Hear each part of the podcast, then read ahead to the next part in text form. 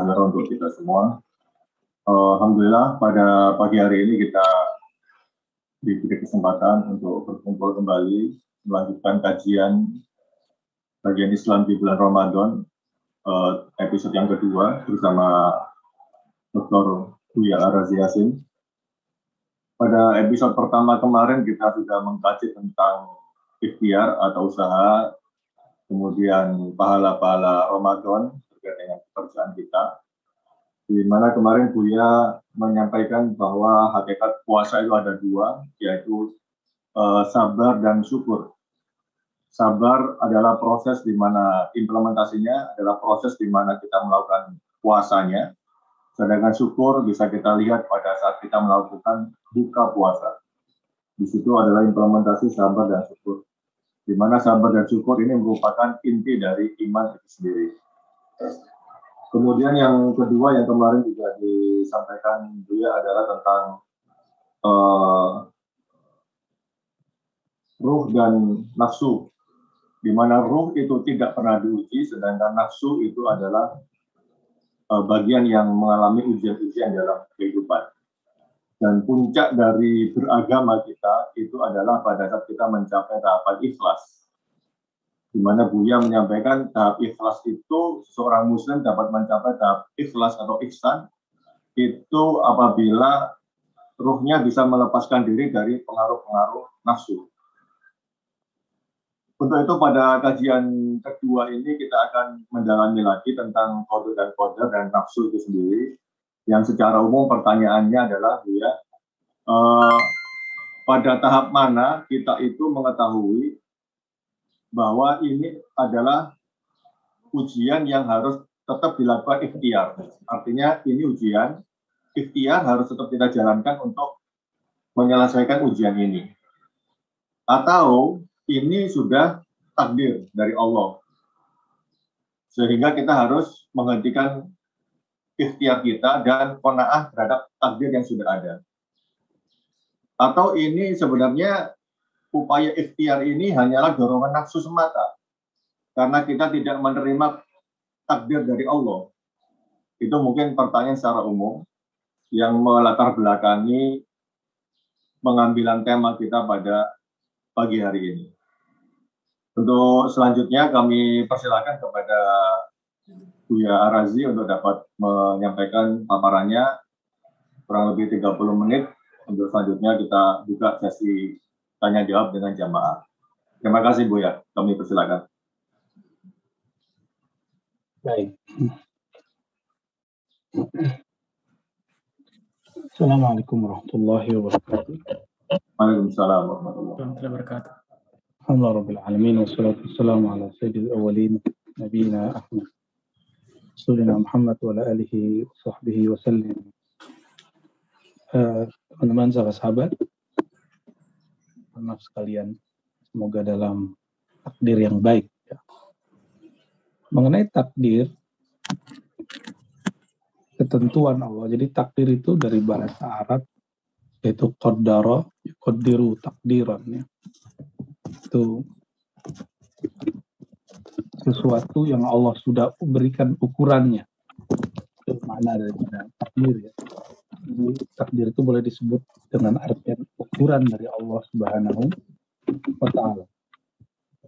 Uh, ukuran ini tentu versinya Allah bukan versinya kita.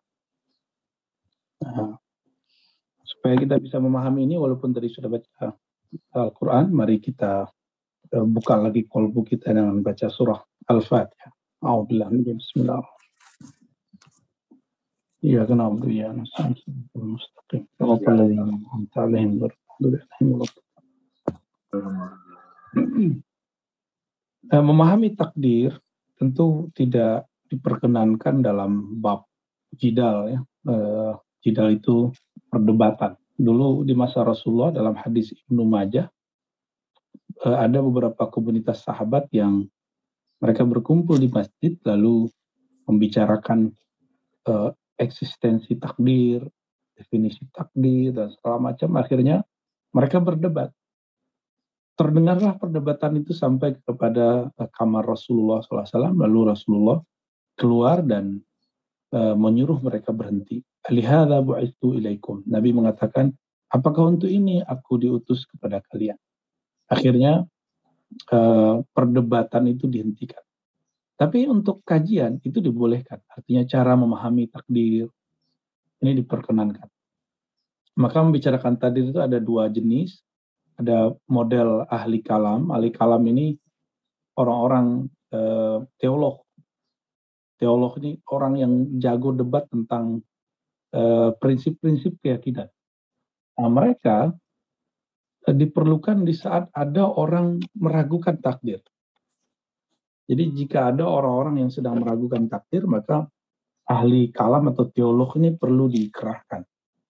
Tapi Imam Ghazali mengatakan ahli kalam ini cuma seperti dokter, seperti obat. Jadi kalau berlebihan maka akan berbahaya jika berlebihan maka akan menjadi bumerang, bisa menjadi penyakit hati. Makanya eh, dari dulu, dari zaman dahulu sampai sekarang kita perhatikan orang-orang yang berlebihan dalam jidal, dalam debat masalah teologis, masalah kalam, masalah keyakinan, itu rata-rata hatinya keras.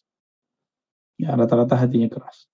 Karena dia memantapkan sesuatu yang nggak perlu dimantapkan. Dia mengeraskan hati untuk sesuatu yang nggak perlu dikeraskan. Jadi ilmu kalam itu kata Imam Ghazali, karena beliau ahli kalam, beliau sudah lama mengidap keras hati, lalu kemudian menceritakan efek samping daripada um, berdebat itu. Uh, termasuk membicarakan tentang uh, Tuhan di mana, bagaimana istiwanya, semayamnya itu sebaiknya kita hindari. Ya.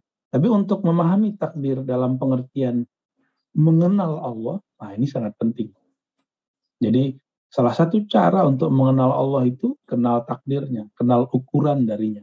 Nah, maka teman-teman, sahabat-sahabat yang melakukan Allah, di dalam uh, Al-Quran, ya, itu di tidak begitu detail Allah membicarakan masalah ini. Allah Subhanahu wa Ta'ala uh, menyebutkan kata qadaran muqtadira, ukuran yang sudah diukur. Tapi konteksnya bukan takdir. Konteksnya sangat umum sekali. Kata takdir itu eksplisit baru di dalam hadis ketika Nabi SAW ditanya oleh Sayyidina Jibril, lalu eh, apa itu iman? Nah, lalu Nabi menjawab, iman adalah engkau percaya untuk minabillah. Engkau percaya kepada Allah. Ini hadis Muslim, hadis pertama dalam kitabul iman. Lalu eh, pakai dan doang kepada Allah dan malaikatnya dan kitab sucinya dan uh, nabi-nabinya dan para rasul yang nabi-nabi dan para rasul hari akhir giliran kalimat takdir kalimat percayanya dimunculkan kembali dan engkau mempercayai takdir khairihi wa jadi ada dua riwayat ini saya coret-coret ya jadi ada dua riwayat dalam Sahih Muslim. Ini hadis Sahih. Satu ya hadis Sahih Muslim, hadis riwayat Muslim. Teman-teman mungkin uh, yang sudah tahu Sahih Muslim itu Sahih nomor dua setelah Bukhari karena dia ini murid Imam Bukhari dan semua hadisnya dianggap Sahih secara sanad uh, dan secara makna itu bisa diperdebatkan. Nah, ada riwayat dari sahabat Nabi namanya Ibnu Umar. Ibn Umar. Kemudian ada riwayat Abu Hurairah. Abu Hurairah. Ya, riwayat Ibnu Umar menyebutkan apa? Engkau percaya kepada takdir semuanya. Apa engkau percaya pada takdir baik dan buruk. Jadi takdir itu dibagi dua. Takdir nah, dibagi di situ baik buruk.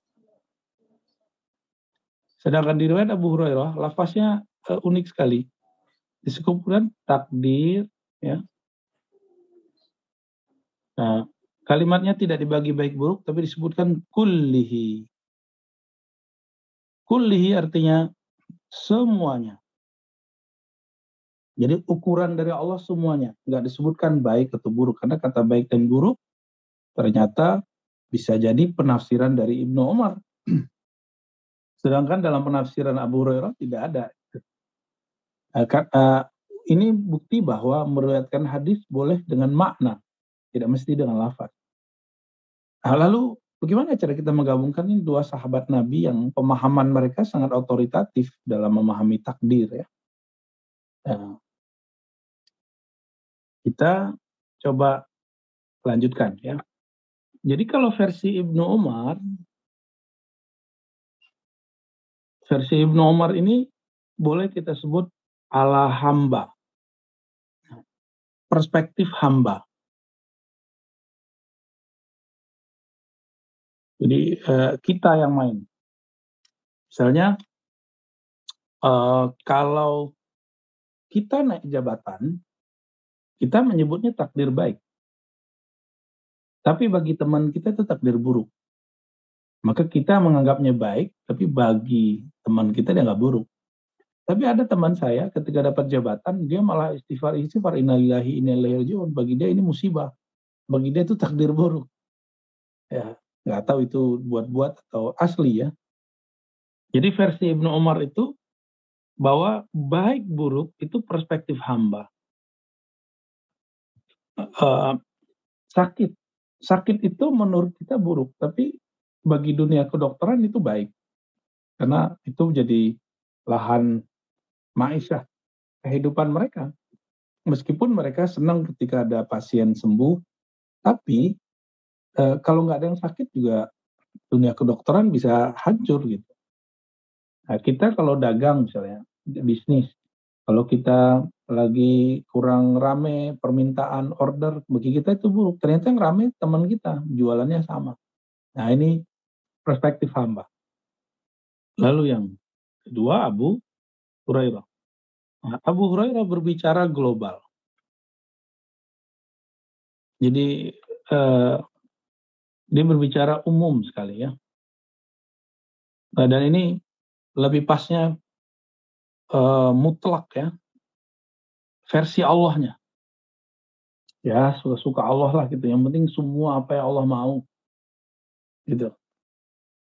Nah, sekarang teman-teman, sahabat-sahabat semua, dalam memahami hadis ini, jika ada, saya tutup aja ya, jika ada orang tua menghendaki sesuatu untuk anaknya, pasti keinginan orang tua itu baik apa yang dipilihkan, yang ditentukan orang tua untuk anaknya pasti baik.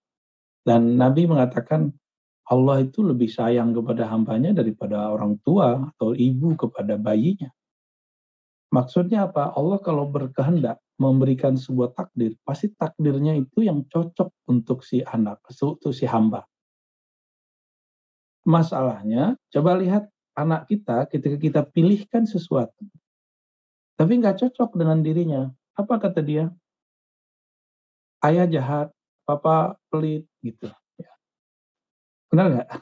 Dia lagi di jalan, dia ngeliat ada mainan, kita tahu ini mainan nggak benar, nggak baik, apa nggak bagus. Mainannya banyak rusaknya atau nggak cocok dengan umurnya. Terus kita bilang, gak usah deh, gitu. Gak usah Ananda. Oh dia langsung bilang, papa jahat, papa uh, bakhil, pelit. Gitu. Ini biasa celetukan anak kecil. Nah Allah itu sama kita, itu ketika menentukan sesuatu dan memberikan pilihan, tiba-tiba si hamba yang tidak mengerti maksudnya Allah dan mengatakan, Allah ini nggak adil gitu. Nah ini gawat nih, kalau ada yang ngomong begitu, itu syahadatnya harus diulang. Karena sudah mengingkari eh, takdir yang ke apa rukun iman yang keenam. Kalau masih kecil gemes, tapi kalau udah gede, waduh, bukan gemes lagi ya.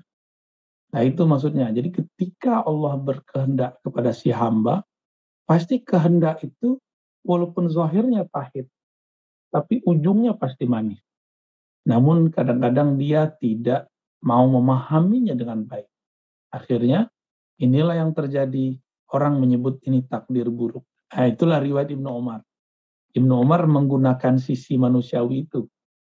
Sedangkan Abu Hurairah lebih pada umum bahwa takdir semuanya bahwa kita percaya kepada Allah. Kalau saya percaya nih kepada seseorang, saya percaya deh sama kamu. ketika saya percaya kepadanya, berarti saya yakin dia tidak akan berbuat buruk. Saya yakin dia akan amanah. Maka mempercayai takdir itu, teman-teman, bukanlah sekedar, oh saya percaya, bukan. Tapi percaya kepada takdir itu boleh saya artikan menyerahkan nasib kita kepada Allah. Dan ini ilmu yang yang dahsyat sebenarnya, menyerahkan nasib kita kepada Allah, itulah bentuk tawakal sebenarnya. Dan menyerahkan takdir kita kepada Allah bukan berarti e, tidak ada usaha. Ya, nah ini ini poin kedua yang mau saya sampaikan. Jadi clear teman-teman bahwa takdir itu sebenarnya dari atas itu positif. Cuma cara hamba yang kurang dewasa memahami takdir Allah, mereka e, menerimanya tidak positif. Dan yang kedua, Imam Ghazali ketika nulis tentang bab tawakal, tentang bagaimana sang hamba berserah diri kepada takdir Allah, itu menegaskan bahwa tawakal berserah diri kepada takdir Allah itu bukanlah yunfil kasab ikhtiar. Tidak pernah e, tersirat dalam ajaran Islam menghilangkan usaha dan ikhtiar.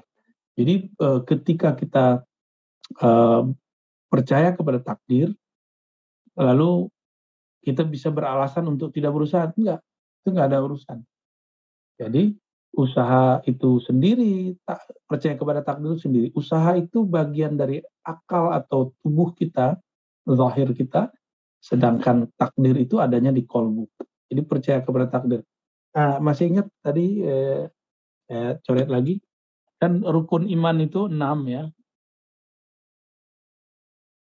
rukun iman itu ada enam tadi ya.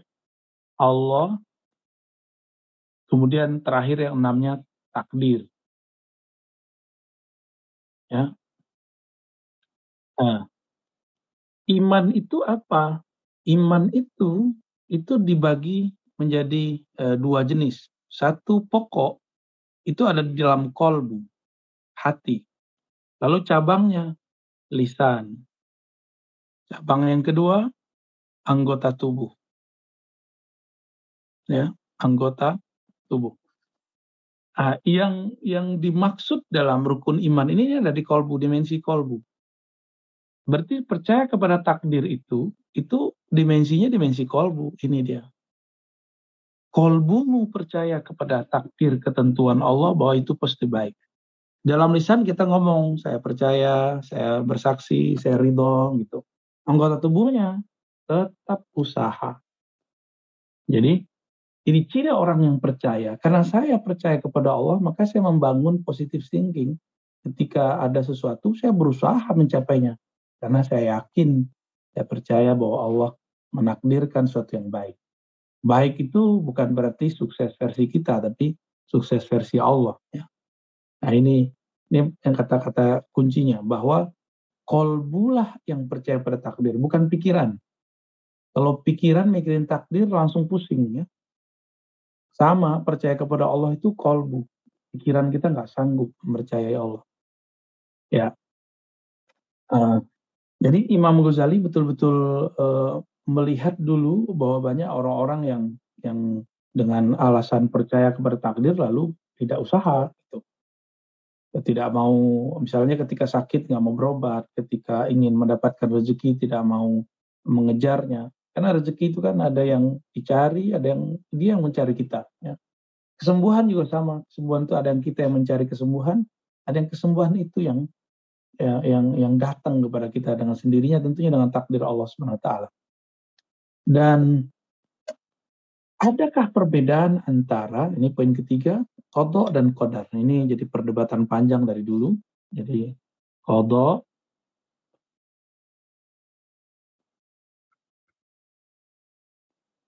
kodok dan kodar ya. Secara bahasa beberapa ulama kita menganggapnya sinonim, tapi kalau tulis bahasa Arabnya gini. Kodok.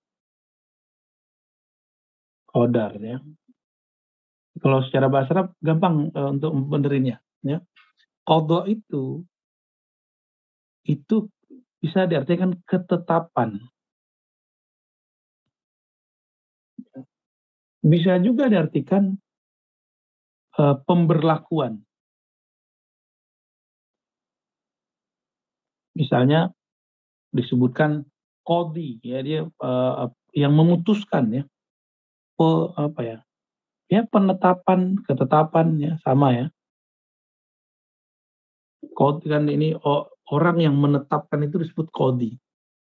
Nah maka disebut eh, Rabbuka yakdi gitu ya. Allah itu menutuskan menetapkan nah ketika Allah menetapkan memberlakukan sesuatu apa yang diberlakukannya? Tentu takdirnya. Makanya eh, saya menganggap eh, kodok itu ketentuan dari Allah Subhanahu Wa Taala. Ya, ketentuan yang sudah Allah berlakukan.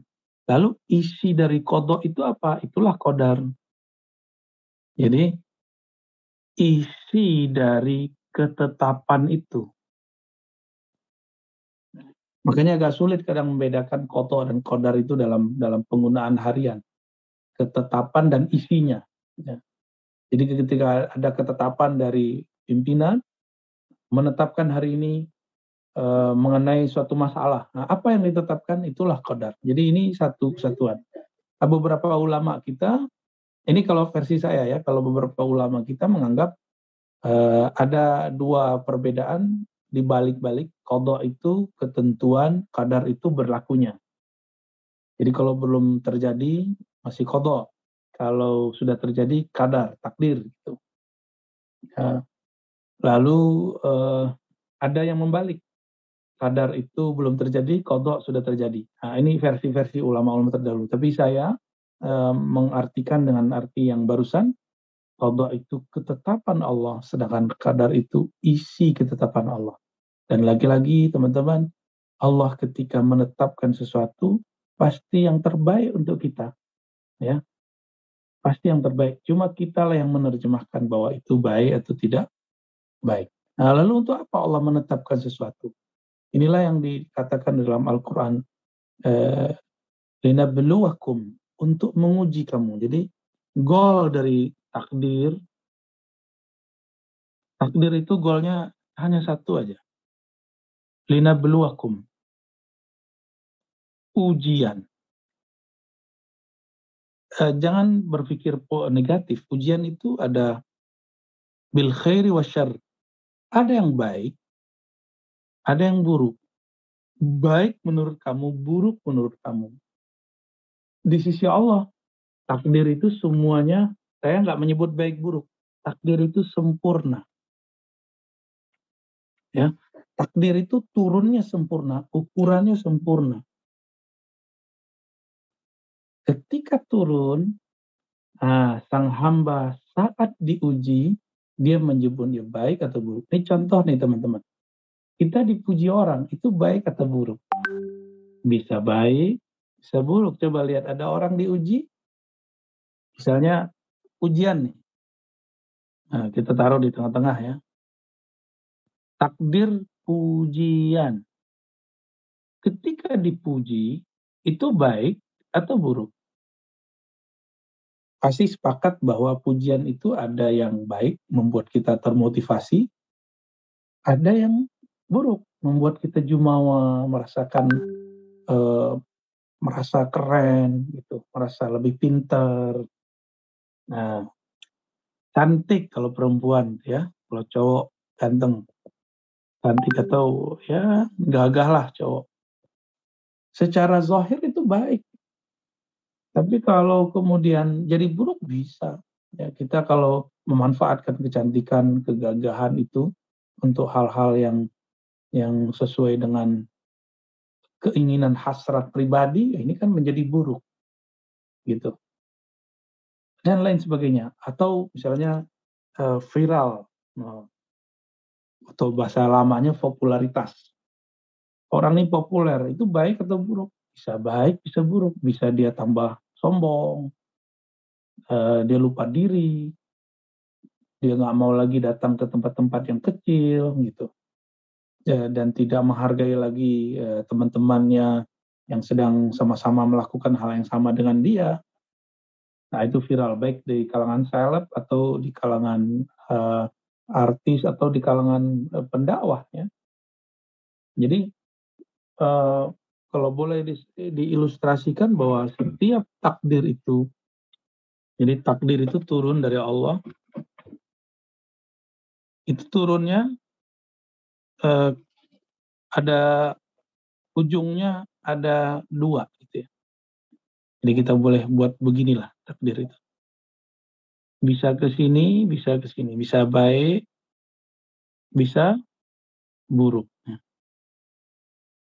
Dan memang eh, takdir ini di mana sih? Nah, ini bagian akhir yang mau saya sampaikan. Takdir itu ternyata Allah tulis ada dua macam ya. Yang paling masyhur yang kita dengarkan adalah takdir luh mahfuz. Jadi takdir itu di mana sih ditulis? Di mana takdirnya? Nah, ini takdir yang bisa biasa kita dengar itu itu takdir takdir luh mahfuz.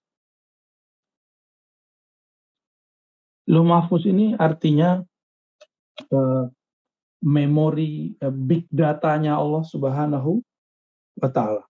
Itu disebut dengan luh. Luh itu board ya, mahfuz itu yang terpeja yang terjaga. Itu disebut dengan uh, luh mahfuz. Nah, di luh mahfuz ini Allah menakdirkan sesuatu berdasarkan apa? Berdasarkan kudrat dan iradahnya. Ya. Berdasarkan kudrat dan iradahnya. Di sini berlaku dua sifat Allah yang yang sangat uh, kita sering dengar dalam sifat 20 kudrat iradat. Hmm. Maka di sini kata kuncinya adalah kun fayakun. Dengan kun Allah mengatakan hendaklah menjadi ada, maka fayakun. Maka dia menjadi betul-betul terjadi atau ada. Namun ada takdir yang lebih tinggi. Ini pemahaman secara penafsiran ayat-ayat Al-Quran ya.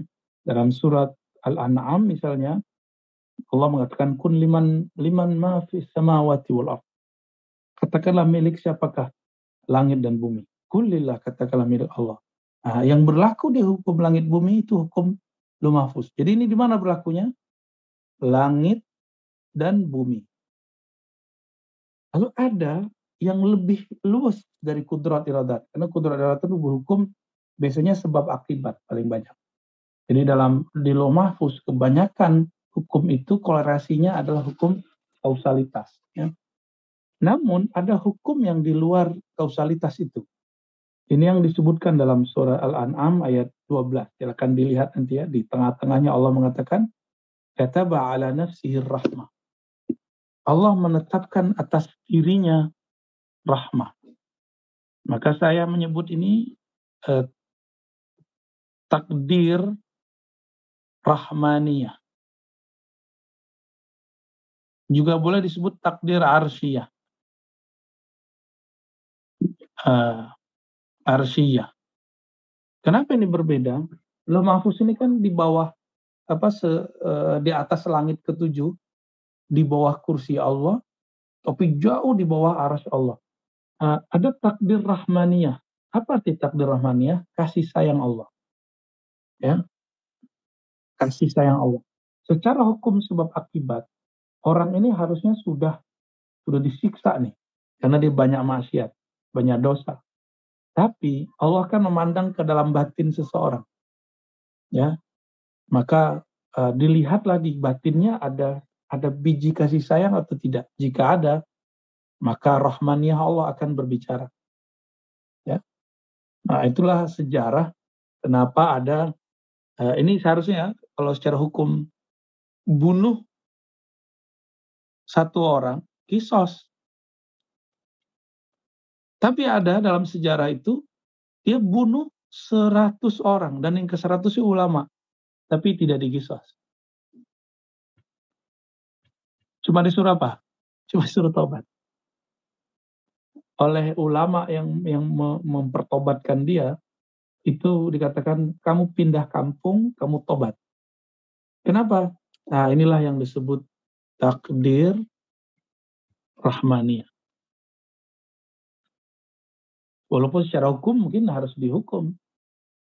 Nah, ini juga yang terjadi pada Sayyidina Al-Khidir. Nabi Khidir membunuh anak kecil. Secara hukum fikih, oh itu harus dikisos tuh Nabi Khidir. Tapi secara hukum rahmaniyah, justru itu bentuk kasih sayang kepada kedua orang tuanya dan juga kasih sayang buat anak kecil itu. Jika dia dewasa, dia menjadi kufur, dan dia membuat orang tuanya jadi kufur, maka dia diselamatkan. Jadi itu sebenarnya bukan pembunuhan, tapi penyelamatan. Uh, inilah uh, rumitnya beberapa takdir rohmania. Maka takdir rohmania ini uh, hanya dipahami oleh ahli-ahli kolbu, ahli-ahli rohani, orang-orang yang bermakrifat kepada Allah, uh, karena di kolbunya lebih banyak kasih sayang. Nah ini yang yang yang jarang barangkali dibahas teman-teman, tapi di kitab-kitab disinggung beberapa kali. Barangkali itu Pak uh, yang bisa saya hantarkan mengenai takdir bahwa ada dua jenis takdir uh, dalam uh, perspektif manusia ada baik buruk ya. Dan juga sama di sisi Allah juga ada dua sumber takdir satu loh mahfuz satu rahmaniyah atau arasnya ya. Dan itu sudah saya jelaskan tadi. Wallahu alam bisawab baik terima kasih Buya atas penjelasannya tentang takdir bagaimana tadi kita simak teman-teman semua, bagaimana uh, Allah menyimpan takdirnya. Selain dari hukum kausalitas masih ada sifat rahmani Allah yang juga akan bisa merubah takdir seseorang. Untuk itu kita buka langsung pertanyaan agar waktunya lebih efektif. Untuk sesi pertama kita buka dengan tiga pertanyaan dulu, baru nanti kemudian Bu akan menjawab bersama-sama. Silakan raise hand bagi yang akan, yang akan menyampaikan pertanyaan.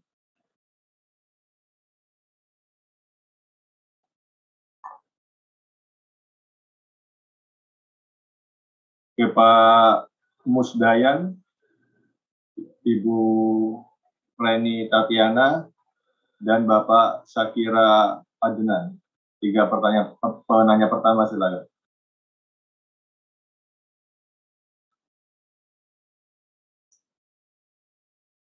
Oh ini sudah masuk, ada Ibu Siti Mardia. Ibu Siti Mardia silakan dari mana dan pertanyaannya apa sudah? Assalamualaikum warahmatullahi wabarakatuh ya. Waalaikumsalam warahmatullahi wabarakatuh. Silakan. Uh, begini, Bu ya, katanya tuh kalau orang uh, dari mana dulu Bu? Dari Depok Pak. Depok, silakan. Iya, katanya kan kalau hati keras itu, kalau begitu kita mendengar Allah disebut atau nabi uh, tapi kalau saya kalau begitu mendengar kalimat-kalimat Allah, terus kalau sholat itu saya bisa nangis, bahkan dalam sholat itu saya bisa nangis. Tapi kalau tutur kata saya itu nggak bisa lembut seperti wanita yang lain kayak gitu.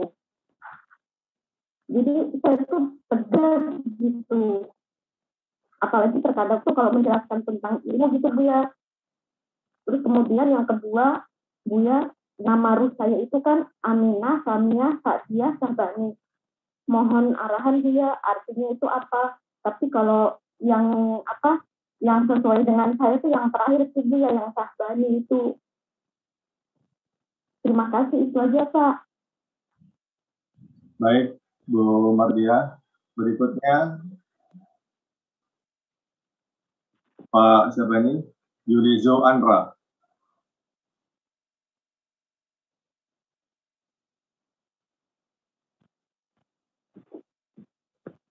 Belum ada respon Pak Rudi Kusriyadi. Ya, terima kasih Mas Pasmi. Ya. Assalamualaikum warahmatullahi wabarakatuh. Assalamualaikum Buya. Waalaikumsalam. Uh, Buya maaf, uh, saya mau ini apa uh, bertanya. Memang kalau kita mempelajari takdir ini kodo dan kodar memang hidup kita tenang Ustaz. Apa Buya? Jadi uh, memang ini keimanan tauhid yang memang harus semua orang uh, memiliki ini gitu, memiliki pengetahuan ini. Mungkin uh, saya di luar konteks, uh, Buya. Saya yang mau saya tanyakan bahwa uh, semua ya di dunia ini ya uh, semua adalah kehendak Allah. Allah lah yang menggerakkan keseluruhan. Uh, dalam Islam uh, sering diceritakan oleh Rasulullah bahwa kita ketahui bahwa kejayaan Islam ini dia periode apa awal ya uh, zaman Nabi dan nanti suatu saat Nabi mengatakan bahwa kita pun akan kembali gitu Islamnya akan jaya. Nah ini yang saya mau tanyakan uh, itu kan merupakan nanti takdirnya ya takdir oleh Allah Subhanahu Wa Taala. Uh, upaya apa uh, Buya yang harus kita lakukan ya supaya kita uh, dapat andil ya untuk perubahan uh, terhadap kejayaan ini karena sekarang ini kan sudah model orang-orang merasa firqoh-firqoh ya kelompok-kelompok merasa yang paling benar. Nah, sikap kita ini bagaimana seharusnya gitu, Bu ya? Terima kasih. Assalamualaikum warahmatullahi wabarakatuh. Waalaikumsalam Terima kasih Pak Rudi Kusriadi. Beliau ini CM Ernap di Pangkal Pinang, Bu ya. Kalau Bu ya main-main ke Pangkal Pinang bisa sampai ke beliau. Lanjut Pak Yuli Yulizo Andra, yang ketiga terakhir di sesi pertama. Silakan. Uh, Assalamualaikum warahmatullahi wabarakatuh. Uh, terima kasih Bu ya atas kesempatannya. Uh, begini Bu ya, uh, saya uh, perkenalkan. Oh ya, ya, saya dari Riau, uh, tepatnya di Teluk Kuantan. Uh, terima kasih untuk kesempatannya, Buya. Semoga Buya selalu diberikan kemuliaan dan rahmat. Uh, begini Buya, untuk memahami takdir kodar dan kodar ini. Kadang begini, kadang ada perasaan ketika takdir buruk itu menimpa, ini kan dari perspektif kita Bu ya, ya. Menimpa ke kita itu rasa itu untuk menghilangkan ada rasa sedih, kadang sakit hati, atau eh, perasaan-perasaan yang tidak enak itu, nah, itu untuk menghilangkan rasa-rasa itu, mohon arahannya Bu ya, bagaimana kita bisa uh, berserah diri, mengembalikan ini semua kepada Allah, bahwa ini adalah kehendak dari uh, Allah sendiri begitu Bu ya. Mungkin itu saja mungkin arahan Buya bagaimana uh, agar kita uh, bimbingan Buya lah dari bimbingan Buya bagaimana kita bisa mengembalikan ini semua kepada Allah lagi. Terima kasih Buya. Assalamualaikum warahmatullahi wabarakatuh. Warahmatullahi wabarakatuh. Baik, silakan Buya tiga penanya. Baik, uh, yang pertama tadi hati gampang tersentuh, tapi untuk berbicara uh, mungkin kasar gitu ya. Uh, betul ini agak rumit memang dan itu butuh latihan. Latihan karena memang beda orang, beda karakter dan dewasanya juga beda ketika dia hidup di komunitas atau di di habit yang berbicaranya penuh kasih sayang, kelembutan. Maka yang sering muncul mungkin kelembutan. Uh, maka hal ini caranya cuma satu, harus berkomunitas dengan orang-orang yang lembut. Uh, cuma itu, karena almaru ala dini khalili, seseorang itu agamanya, akhlaknya din, di situ artinya akhlak, itu tergantung dia berkomunitas di mana. Walaupun di dalam dirinya ada suatu uh, gejolak untuk kasar apa gitu, tapi nanti akan hilang. Saya pernah uh, punya kawan, dia orang orang Sulawesi yang kalau berbicara, masya Allah. Tapi kalau ketika dia berinteraksi dengan saya sangat lembut sekali. Nggak seperti dia berbicara dengan teman-temannya. Karena kalau dia bicara dengan teman-temannya, saya kaget-kaget juga ya. Mereka asik-asik itu ngomongnya, tapi kita kaget. Gitu. Oh ternyata itu butuh uh, uh, komunitas ya. Maka berkomunitaslah dengan orang-orang yang teredukasi dengan eh, cara-cara uh, yang baik. Mengenai nama Ruh, saya uh, uh, sekarang di tidak diperkenankan berbicara itu lebih banyak ya. Jadi tentang arti nama tadi Aminah itu berarti yang dipercaya ya. Saya nggak dengar belakangnya tadi. Maksudnya mungkin uh, kelemahan orang-orang yang yang di depannya ada nama Aminah itu biasanya eh, mohon maaf ya suka berbicara eh, agak berlebih mungkin walau halam kadang-kadang mem, apa, mem, membicarakan menyampaikan sesuatu tidak pada tempatnya. Kalau bahasa orang eh, di luar tuh ember gitu. Maka Aminah itu sisi baiknya. Sisi baiknya.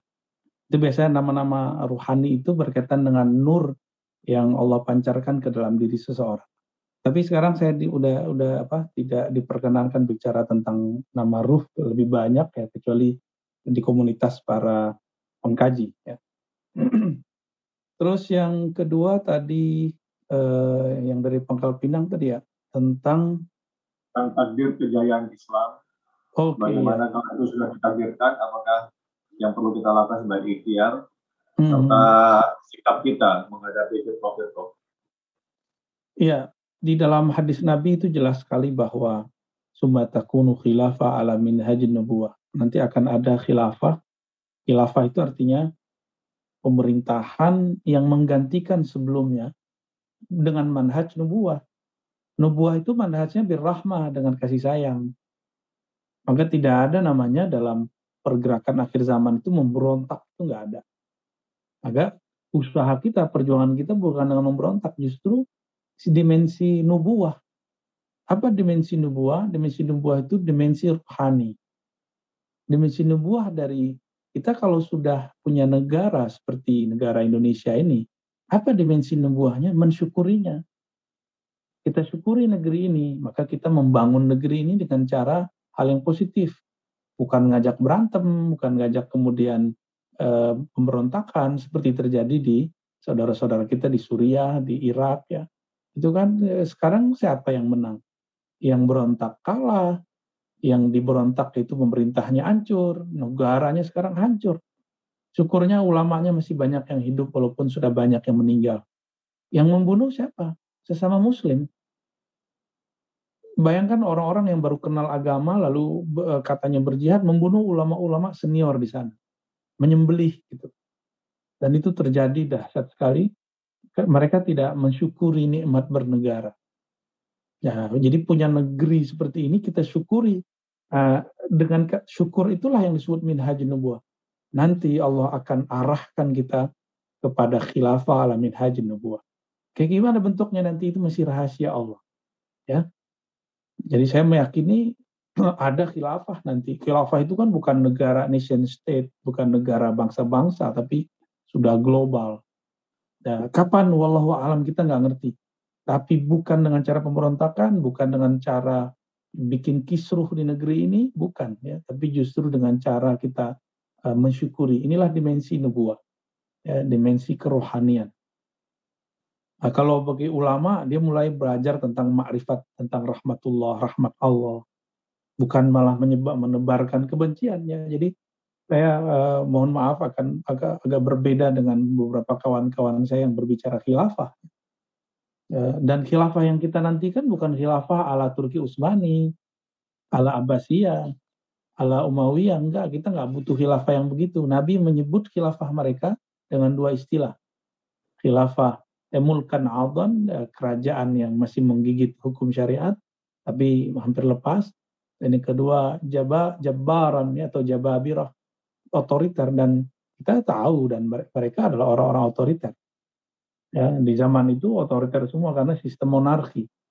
Tidak ada dalam eh, apa Islam itu mesti monarki, demokrasi itu enggak. Dan ini kan masa transisi ini. Ketika lebih dari 80% negara di dunia itu semuanya demokrasi menghabiskan sistem otoriter. Ya, kita tunggulah apa keajaiban dari Allah Subhanahu wa taala. Kan Saudi masih otoriter sekarang. Ya. Tapi Saudi itu kalau nggak begitu, nggak monarki, nggak otoriter, mungkin negaranya udah hancur juga kayak Suriah. Udah hancur pasti karena orang Arab ya wallahu alam kita nggak tahu karakternya kenapa begitu. Jadi apa persiapan kita? Karena khilafah itu alamin haji nubuah yang kita mesti bangun adalah mengikuti manhaj-manhaj kenabian apa makna manhaj kenabian? Imam Al-Hakim At-Tirmizi mengatakan al-ilmu billah. Manhaj kenabian itu mengenal Allah, mempelajari tentang ma'rifatullah. nanti kita akan mengenal Allah maunya apa. Endingnya kan sudah ada. Rasulullah sudah kabarkan endingnya begini loh. Ujungnya nanti begini loh. Nah, kita ini kan nggak sabar. Orang-orang yang nggak sabar, akhirnya dia berjuang dengan nafsunya, dengan ro'yunya, dengan pikirannya. Tidak dia tidak berjuang dengan ruhnya. Jadi ini minhaj nubuah itu perjuangan ruhani. Nah, inilah yang Nabi lakukan. Maka Nabi itu mengalah bahkan ketika eh, dihadang oleh kafir Quraisy. Padahal udah sampai di Hudaybiyah, sebentar lagi 15 kilo lagi nyampe di Mekah. Tapi karena gerakan nubuah itu belum mundur. Nubuah itu isinya rahmah, kasih sayang. Maka penciriannya nanti eh, teman-teman eh, Bapak semua, orang-orang yang bergerak di akhir zaman penuh dengan rahmah. Berarti dia sangat mengenal Allah yang Rahman yang Rahim. Dia sangat mengenal Rasulullah itu rahmat lil alamin. Maka pergerakan mereka itu mungkin tidak banyak yang mengira justru kebangkitan itu ada pada mereka. Maka silakan carilah ulama, habaib, kiai yang di kolbunya uh, kasih sayang itu lebih kencang daripada daripada kekerasan. Insya Allah kebangkitan ada di mereka. Makanya saya suka sowan ke ulama-ulama yang lembut. Ya. Tapi saya juga senang kepada orang yang tegas. Dalam ketegasannya ada kelembutan. Itu saya juga suka. Eh, guru saya beberapa itu orang-orang yang tegas, tapi dia tegasnya itu dalam kelembutan. Ya, barangkali begitu ya. Eh, wallahu alam bisawab. Terus tadi yang terakhir, bagaimana cara me, menghibur diri? Ya, menghadapi kalau takdir buruk gitu ya, atau takdir menyedihkan. Kita akan mengatakan takdir itu buruk kalau kita belum kenal Allah. Kalau sudah kenal Allah, Allah nggak pernah kok menghendaki sesuatu yang yang tidak sempurna. Maka uh, ini yang saya sampaikan sebelum Ramadan, saya saya di beberapa komunitas supaya Allah Subhanahu wa taala, supaya kita tidak merasa sedih dengan ujian dan bala bencana, maka ketahuilah bahwa yang menguji itu, yang menakdirkan itu adalah Allah sang kekasih sejati. Gitu karena kekasih pasti menginginkan kebaikan bagi kekasihnya. Ya.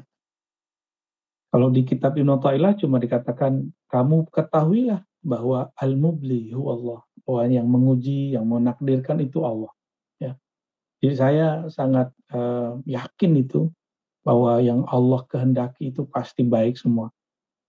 Apakah itu eh, orang sebut takdir baik takdir buruk itu semuanya baik semua sebenarnya ya.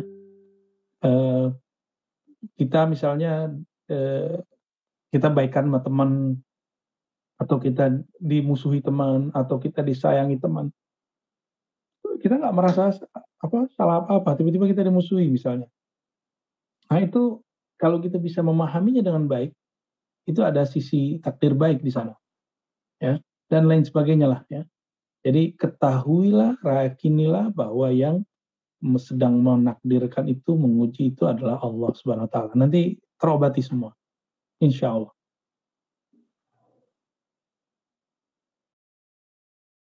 Baik, ya, terima kasih atas penjelasannya. Kita buka untuk sesi kedua dengan tiga penanya.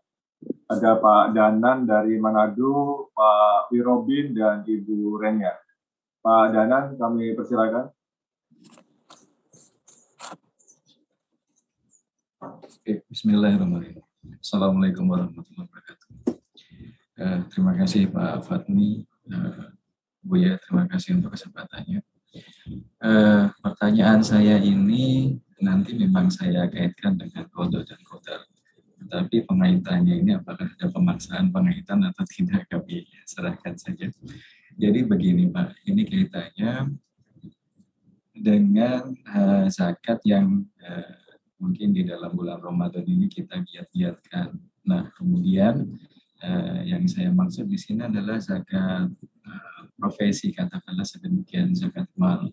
Nah, ini berawal dari suatu manajemen yang mungkin kurang bagus, tidak disisihkan di dalam uh, setiap penerimaannya atau setiap bulannya. Nah, kemudian kita memang biasa seperti itu. Nanti setiap nanti di tahun di suatu tahun katakanlah di, di digenap di bulan Ramadan baru kita tunaikan. Hanya saja mungkin di masa-masa pandemi yang seperti ini eh, penghasilannya banyak yang pada turun. Kemudian eh, di saat kita kita ini ya kita akan tunaikan begitu kita hitung-hitung loh ini kok kurang kan gitu. Ini kok kurang untuk menunaikan? Sehingga kalau di di dalam kalkulasi hitungannya kita masih punya kewajiban. Nah eh, di lain sisi mungkin eh, mungkin ya ada ada perbandingan ini posisi saya ini kalau mau menyekolahkan anak saya bagusnya di sekolah yang A, tetapi ternyata sekolah A ini memang uh, riskan untuk mengakibatkan kita kurang dalam membayar uh, membayar uh, zakat itu karena sekolahnya memang mempunyai berbiaya tinggi. Nah, sedangkan kalau kita mengambil sekolah yang lebih rendah, sepertinya kita tidak tega anak kita sekolah di sana. Nah, ini eh, kira-kira eh, penyikapan kita yang dari kurang, kemudian kita menyikapi ingin hal yang baik terhadap anak kita, nah itu seperti apa? Kemudian kalau itu dikaitkan karena sudah terjadi ternyata kurang tadi, itu dikaitkan dengan kodok sama polder itu seperti apa? Baik, saya kira sedemikian. Terima kasih untuk kesempatannya. Assalamualaikum warahmatullahi wabarakatuh. Uh, selanjutnya Pak Wirobin dari mana? Assalamualaikum Bu ya. Saya Muhammad Irobin dari Lubuk Linggau Bu ya. Izin bertanya Bu ya. Ya, salam. Selama saya mengikuti pengajian Bu ya, saya pernah mengalami dan merasakan Bu ya. Di sekitar saya itu nggak ada orang berzikir Bu ya. Cuman perasaan saya itu mendengar Bu ya. Ada yang berzikir Allah, Allah, Allah itu gimana Bu ya pencerahannya Bu ya? Terus lama-lama itu Bu ya menghilang itu Bu ya. Terus masuk ke dalam batin kayaknya Bu ya. Mohon pencerahannya Bu ya. Sampai gemetar saya Bu ya bertanya ini. Ya, baik. Baik, baik. Nah, terakhir Ibu Reni, ya, Ibu Renya. Baik, uh, terima kasih Bapak Riza. Assalamualaikum Abu Ya. Mohon izin bertanya. Bahkan kalau hmm, kematian seseorang itu tidak dapat lepas dari kodo dan kodar Allah. Yeah. Lalu uh, saya sering mendengar kajian bahwa nanti itu uh, menikah dengan bidadari bidadari surga. Lalu mengenai suami istri yang sudah salah satu sudah meninggal itu, apakah nanti dapat bertemu kembali di alam ruhnya atau tidak, Bu ya? Terus kalau hmm. misalkan, saya, saya uh, meninggal duluan gitu. Saya masuk ke dalam mimpi suami saya apakah itu saya atau siapa? Gitu ya. Yeah, yeah. makasih bu ya penjelasannya. Uh, maaf ibu dari mana? Oh dari Belgia Pak Riza. Belgia? Oh ya. jauh sekali. Oke. Okay. dekat di layar. Baik. Makasih silakan bu ya.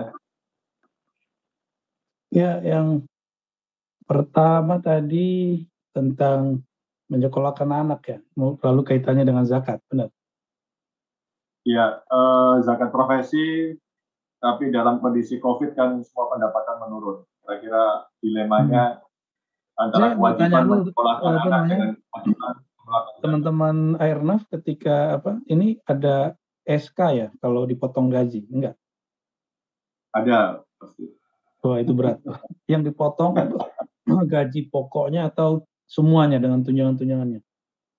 Tunjangannya saja, Ustaz. Tunjangannya aja ya. Kalau gaji pokok nggak masuk? Nah, itu masih oke. Okay. Masih aman berarti. Aman. Iya, iya. Ketika kita dipotong gaji, sebenarnya eh, zakat profesi itu ijtihad ulama secara pribadi dari zaman dahulu seperti Imam Lais bin Sa'ad Les bin Sa'ad ini ulama dari Mesir, donatur tetapnya Imam Malik. Jadi Imam Malik ini dulu ketika belum di apa namanya belum di support oleh negara, belum dapat gaji lah kira-kira. Itu Imam Malik tidak sempat bekerja banyak. Akhirnya beliau cuma banyak untuk ngajar di Madinah. Yang mensupport beliau adalah imam dari Mesir namanya Lais bin Sa'ad, ulama yang kaya raya. Jadi dia bagi-bagi duit ke teman-temannya gitu. Uh, dan Lais bin Sa'ad itu kapan dia membagi? Setiap kali dia dapat hasil perdagangan maka dibagi. Setiap kali dapat hasil pekerjaan dia bagi. Jadi setiap kali muncul uh, apa untung ada cuan keuntungan dia bagi. Nah, dari situlah kemudian beberapa masyayikh seperti Syekh Yusuf Al-Qaradawi uh, memilih untuk mengatakan ini tradisi salafus soleh. Cuma dulu belum ada namanya. Ibnu Mas'ud juga sama ketika mendapatkan suatu keuntungan langsung membagi dan beberapa sahabat-sahabat lain. Tapi dulu dilakukan secara personal, pribadi, belum menjadi sebuah gerakan hukum. Maka Lais bin Sa'ad setiap kali datang haul, haul uh, haul itu bukan haul dalam bahasa kita, ya, mungkin peringati kematian seseorang, tapi haul itu masa keluarnya zakat. Itu beliau udah nggak wajib ngeluarin zakat karena hartanya sudah uh, minus, sudah di bawah uh, yang yang seharusnya beliau bayar. Itu Imam Lais bin Sa'ad. Saya kalau me, me, me, apa, membaca sejarah beliau ya kita jauh lah kita malu karena kita masih sangat senang dengan menumpuk-menumpuk apa yang menurut kita bermanfaat untuk masa depan yang belum tentu kita hidup. Nah, lalu bagaimana dengan tadi misalnya anak-anak kita sekolah, eh, lalu eh, kalau ada zakat profesi maka nanti justru banyak banyak yang kepotongnya gitu. Nah ini yang mesti dikaji kembali eh, baik dari orang yang membuat kebijakannya tentunya bahwa jangan sampai zakat profesi itu justru merugikan eh, muzaki orang yang berzakat. Tapi saya yakin eh, itu sudah ada kajiannya karena di dalam di Basnas atau di lembaga-lembaga zakat itu lembaga Duafa, eh, ACT, apalagi namanya KPU apa namanya mereka sudah punya tim cara ngitungnya itu sudah pas. Ya. Bedanya kalau plat merah kan cukup keluarin eh, eh, surat aja kan. Keluarin surat langsung muncul. Beda dengan lembaga zakat yang yang mereka dengan cara merayu, fundraisingnya dengan cara merayu menumbuhkan kesadaran. Uh, caranya sederhana aja Pak Pak Danan ya. Karena ini sudah ketentuan negara, sudah SK, nah, kita yang mengikuti polarisasinya jangan kemudian mereka yang mengikuti kita. Jadi biarkan saja itu dipotong. Semoga kita yakini, semoga dengan ini ada keberkahan. Karena saya yakin eh, apa yang kita infakkan, Allah yukhlif, bukan begitu. Allah langsung ganti. Tapi bagaimana cara gantinya? Nah ini kan rahasia-rahasia masa depan. Rahasia masa depan. Tidak ada yang Allah janjikan di Quran itu nggak terjadi uh, masalahnya cuma satu, manusia nggak sabar. Nah, dan yang kedua, mengikuti penjelasan Imam Ghazali. Imam Ghazali itu dulu menganjurkan negara atau institusi resmi mengintervensi eh, orang-orang yang bekerja atau rakyatnya dalam mengeluarkan zakat. Ya, jadi barangkali ini mazhab yang dipakai oleh Basnas dan sejenisnya, yaitu menggunakan kekuatan negara atau kekuatan hukum untuk uh, menyelamatkan harta manusia. Jadi kata Imam Ghazali, paksa aja orang-orang yang berduit yang punya uh, pekerjaan untuk mengeluarkan zakatnya karena justru ini adalah membantu mereka bukan menyengsarakan mereka. Ini ini konsep Imam Ghazali. Uh, barangkali ini yang diterapkan sekarang di Basnas di di mungkin Airnaf kena itu juga dan semua lembaga-lembaga BUMN barangkali kena itu eh, bagi saya itu bukan ujian yang buruk itu ujian yang baik. Kita ini kalau nggak dipaksa nggak sedekah-sedekah padahal udah nikmati aja ya. Ya Allah alam yang berikutnya tadi apa Pak Riza tentang suara zikir tapi nggak ada orang jadi ada suara ya. itu bisa berarti dua. Pertama, itu suara zikir di dalam badan kita. Cuma kita nggak tahu bunyi di mana. Terus yang kedua, itu suara zikir alam semesta. Wa inni syai'in eh, atau eh, ayat yang lain sabbahalillahi ma fis samawati wal yang paling gampang surah Al-Hasyr ayat 1 lah. Bertasbih yang di langit yang di bumi. Surah Al-Hasyr ayat 1. Bertasbih apa yang di langit dan yang di bumi. Nah, tasbihnya mereka itu ada macam-macam. ada yang mereka baca subhanallah, alhamdulillah, zikir-zikir itu. Ada yang baca nama Allah, Allah, Allah gitu. Ada yang baca nama Asmaul Husna. Nah, dinikmati aja. Jadi itu bukan dari setan, bukan dari jin, tapi itu e, suara zikir dari dalam diri kita yang kemudian e, menyebar di alam semesta atau suara zikir alam yang tertangkap di dalam diri kita. Dinikmati aja. Biasanya pengalaman itu tidak berulang e, berkali-kali, dicatat, diingat-ingat. E, kalau tadi misalnya e, teman kita yang dari Linggo itu mengatakan semenjak kajian dengan saya misalnya. Ini bisa menjadi hujah secara rohani bahwa kajian saya bukan kajian setan, bukan kajian iblis, bukan kajian kesesatan, justru membuat dia bisa mengenal, oh ini yang Allah maksud. Jadi justru Allah sedang memberikan ayat kauniyahnya. Ya, ayat kauniyahnya bahwa benar kok alam semesta ini berzikir. Saya sudah banyak ketemu orang begitu, dia merasakan alam ini berzikir, bahkan uh, tubuhnya berzikir. Eh, bulu romanya itu bergetar menyebut nama Allah itu ada. Ya, dan bukan satu dua. Jadi antum bukan orang yang aneh, itu normal. Dalam ilmu-ilmu rohani itu biasa. Sahabat-sahabat Nabi banyak yang mendengarkan itu. Allah alam bisawab. Yang terakhir kalau suami masuk surga, istrinya gimana? Suaminya ya. kan beda dari itu. Ya, udah mau masuk surga aja nih, Barenia ya kalau dalam hadisnya Tolha, saya masih ingat beliau berpesan kepada istrinya, Tolha ini dijamin masuk surga. Dan surganya surga yang bersama Nabi. Tolha, ya, Al-Mubashari Nabil Jannah yang, yang, yang salah satu yang dikabarkan masuk surga.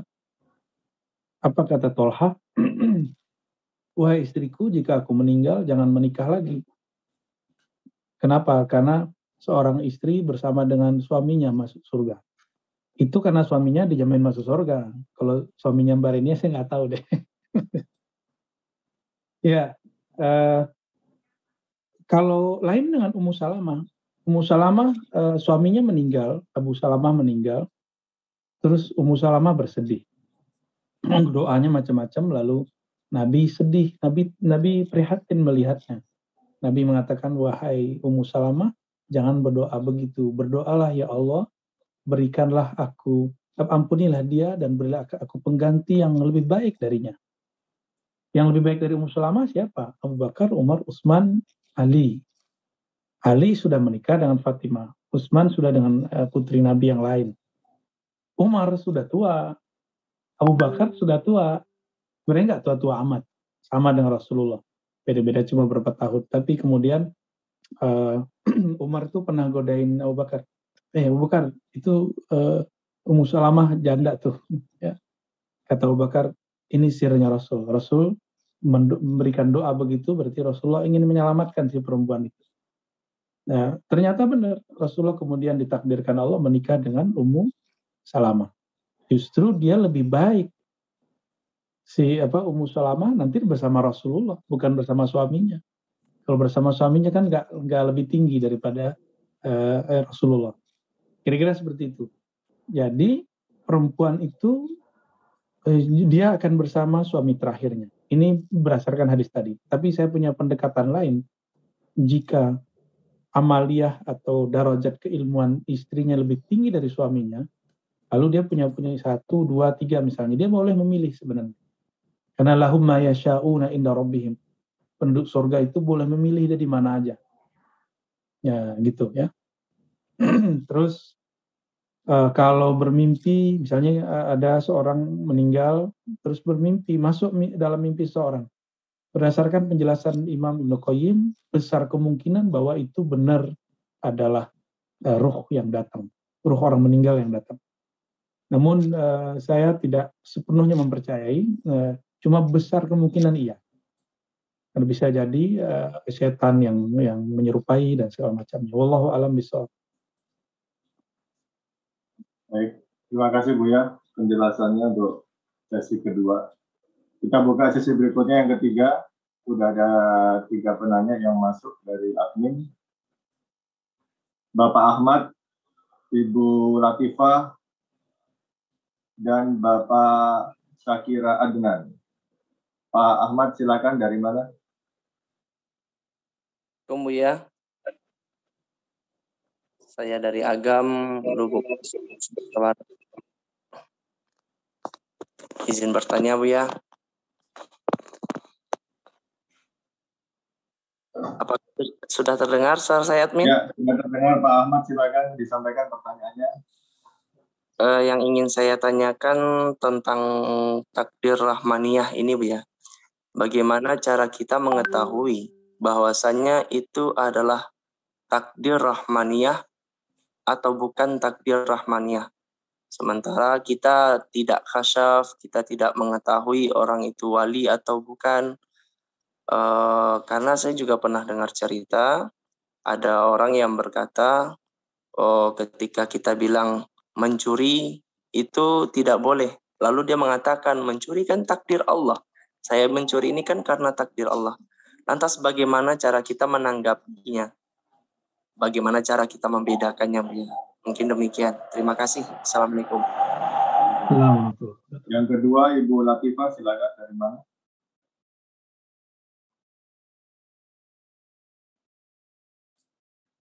Masih mute Bu, suaranya masih di mute. Baik, terima kasih. Assalamualaikum warahmatullahi wabarakatuh. Buya, Alhamdulillah saya kembali lagi bisa hadir langsung uh, kajian melalui Zoom. Yang pertama, saya uh, mohon izin ridho dari Buya karena selama ini saya selalu mengikuti kajian Buya. Kemudian saya juga mohon izin untuk mengamalkannya. Karena walau bagaimanapun kita tidak bisa bertemu dengan secara langsung, saya mohon izin. Semoga Buya meridhoi saya. Yang kedua, Buya, uh, uh, ketika kita sholat duha itu kan ada doanya ibu ya ya uh, itu bagaimana ibu ya kan kata bu ya kalau kita uh, minta ini minta itu seakan-akan kita uh, apa sih mendikte mendikte Allah gitu ya padahal Allah itu kan suka-suka kita ya suka-suka Allah dia memberi atau uh, atau tidak memberi itu suka-suka Allah kita mengerjakan mengerjakan saja namun ketika kita sholat duha itu ada doanya. Itu bagaimana Bu ya? Apakah kita juga harus berdoa menggunakan doa itu atau kita bagaimana baiknya? Itu Bu ya. Baik. Terima kasih uh, Bu Latifah. Uh, dari mana tadi Bu? Maaf. Jawabannya nanti Bu ya. Oke. Uh, berikutnya Pak Sakira Adnan. Assalamualaikum. Oh, Ibu, oke. Okay. uh, Assalamualaikum, Assalamualaikum Bu ya. Uh, izin bertanya ya Bu ya, uh, soalan saya uh, macam uh, sebagai contoh uh, Bu ya cakap kalau takdir buruk tu uh, cuma perspektif kita sebagai hamba. Uh, tapi di sisi Allah tu tiada yang buruk. Uh, ini pemahaman saya kalau macam takdir buruk di sisi Allah tu cuma sesuatu ujian ataupun sesuatu takdir tu sebenarnya mendekatkan seseorang hamba tu uh, lebih kepada murka Allah daripada rahmat Allah. Jadi kalau mengikut pemahaman macam tu, uh, boleh uh, adakah maksudnya uh, setiap kali kita ditimpa ujian, ditimpa ujian, uh, cara terbaik untuk kita uh, um, uh, untuk kita uh, memikirkan sesuatu takdir tu adalah uji, uh, takdir buruk di sisi Allah ataupun tidak adalah dengan beristighfar. Itu nombor satu Bu ya. Nombor dua uh, maksudnya um, kalau dalam keadaan yang macam tu seseorang yang uh, katalah macam Buya cakap kita dah kenal Allah jadi kita takkan uh, rasa sedih kita takkan uh, lama-lama rasa marah ataupun apa-apa tapi seandainya seseorang tu dah bermakrifat uh, semoga satu hari nanti saya pun bermakrifat Buya doakan saya uh, kalau seseorang tu sudah bermakrifat dan dia kenal Allah, adakah bermaksud bila ditimpa sesuatu ujian ataupun uh, yang buat dia jadi marah ke sedih, dia tidak boleh langsung merasa marah atau sedih ataupun sebenarnya Allah lebih suka dia tak merasa langsung marah atau sedih ataupun bila dia rasa marah atau sedih tetapi dia kembali kepada Allah. Yang mana satu Allah lebih suka Buya? Itu saja soalan saya. Terima kasih Buya. Assalamualaikum. Terima kasih. Bu Syakira asal mana? Malaysia. Malaysia di mana? Uh, Shah Alam. Shah Alam. Baik. Terima hmm. kasih ya. Tiga Assalamualaikum. Ya, yang pertama tadi Waduh, saya lupa kalau yang pertama. Dari Pak Ahmad tentang perbuatan buruk, apakah termasuk takdir? Mencuri misalnya. Itu betul takdir, tapi tidak boleh berdalil dengan takdir untuk kesalahan. Jadi Sayyidina Umar ketika ada orang yang mabuk, ada orang yang maling, eh, lalu ditanya, kenapa kamu maling? Dia jawab, ini takdir Allah itu langsung dipotong tangannya. Putuskan, potong tangannya. Dulu hukumnya berlaku begitu, hukum jinayatnya ya. Eh, tidak berlaku di negeri kita sekarang.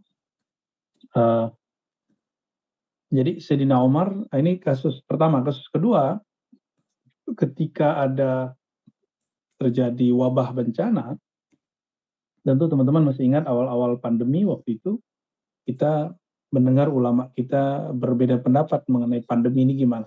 Dan masyhurlah sebuah hadis yang ada di Sahih Bukhari, Sahih Muslim, ketika Umar di, dibantah oleh seorang sahabat karena Umar memilih jalan lain, jalan yang bukan tempat wabah.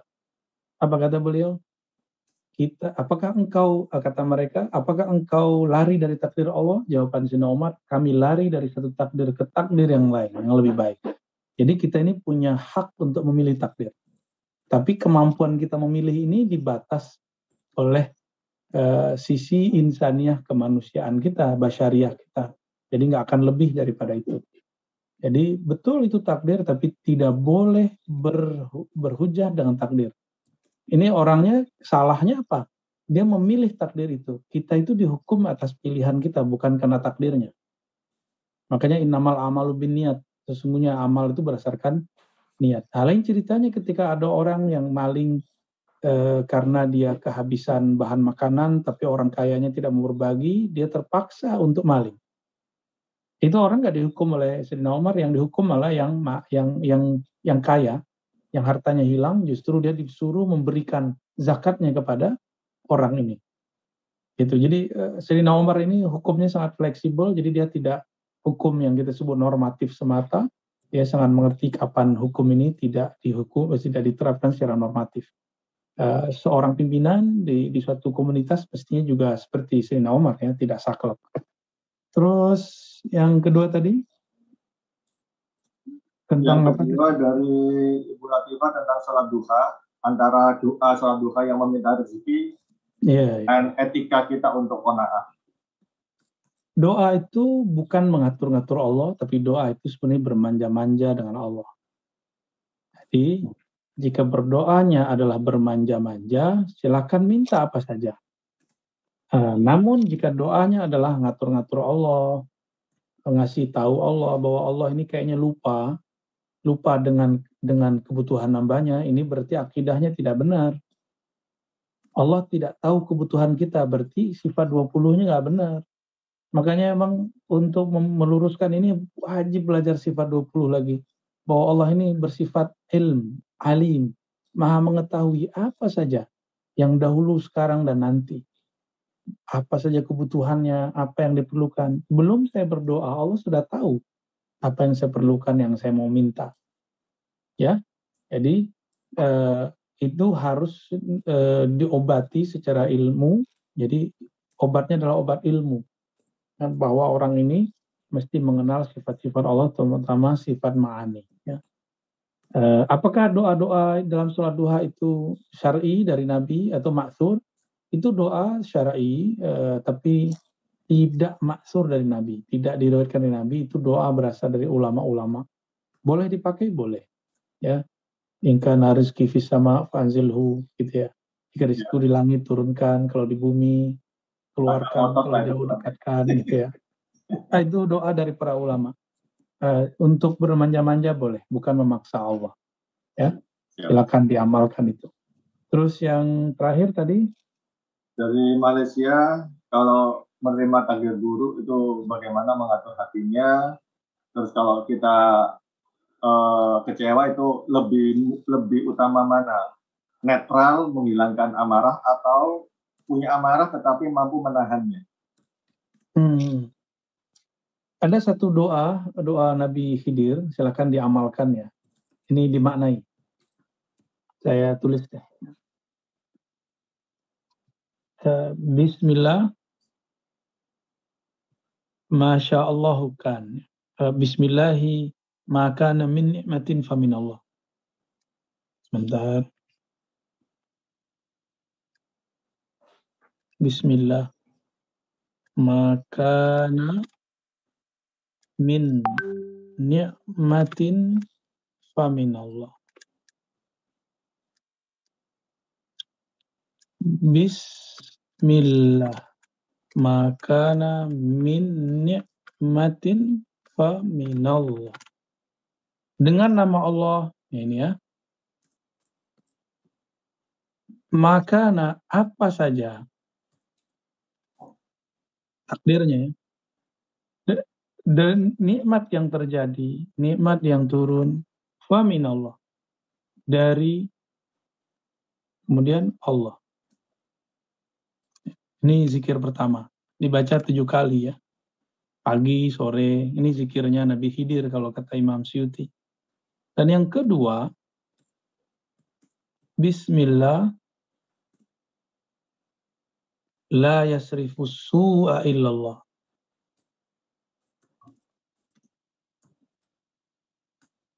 Illallah. Dengan nama Allah, la tidaklah yasrifus su'a. Tidaklah menolak keburukan illallah kecuali Allah. La yasrifu artinya tidak memalingkan, tidak menolak. La, lanya sudah tahu artinya ya. Yasrif artinya memalingkan. Menjauhkan. Su, su artinya keburukan. Illallah kecuali hanya Allah ya. Jadi eh, ini dibaca kalau bisa tujuh kali dibaca tujuh kali. Bismillah ya. kalau di di di dalam zikirnya istighosah itu ada tambahannya. Di tengah-tengah itu ya.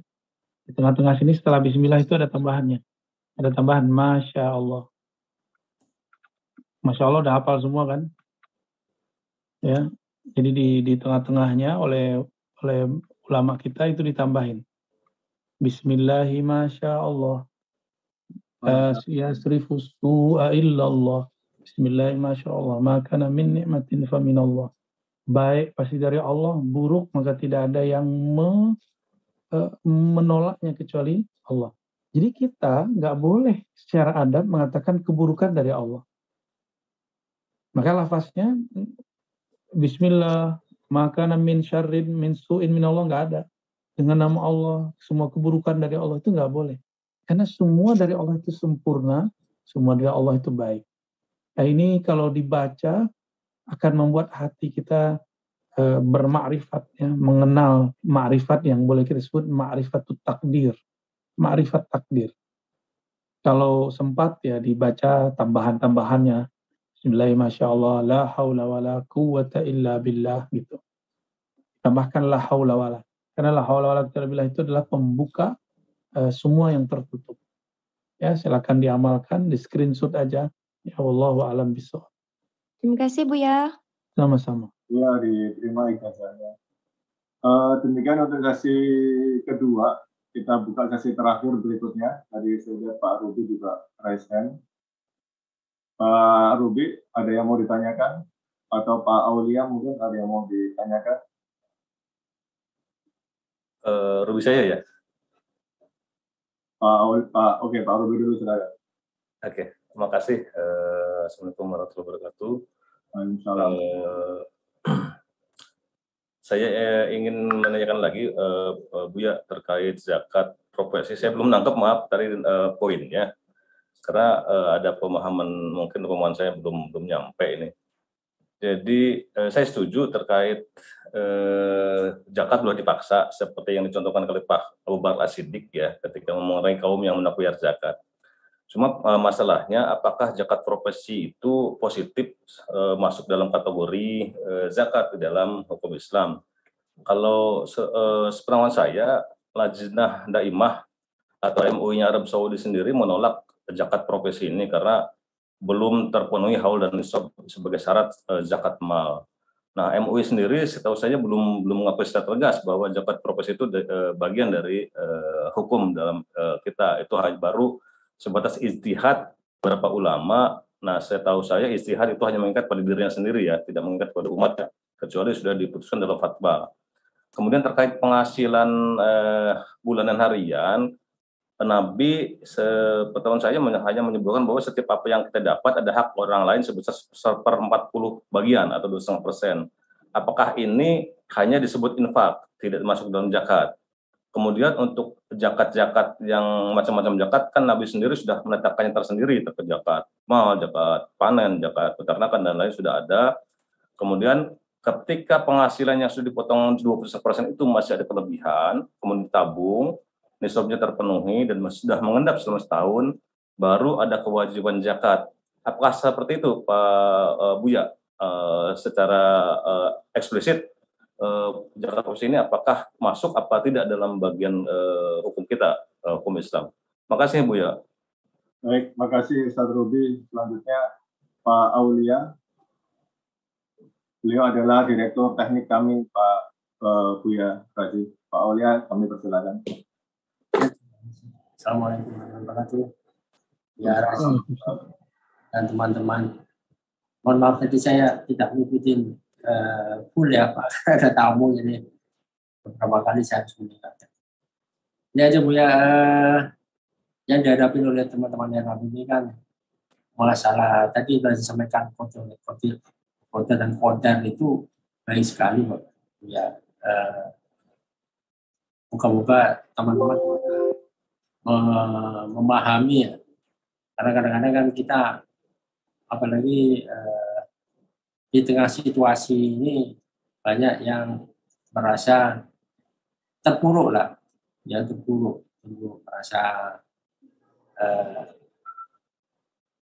tidak adil, tidak adil. Nah ini yang ini yang bahaya karena tadi sudah disampaikan dia bahwa dan voting itu sebenarnya tidak ada yang buruk kan, tidak ada yang buruk semuanya itu kan ada rencana Tuhan yang kita tidak pernah tahu. Jadi eh, kita harusnya memang ya bersyukur terus, bersyukur terhadap apa pun gitu ya.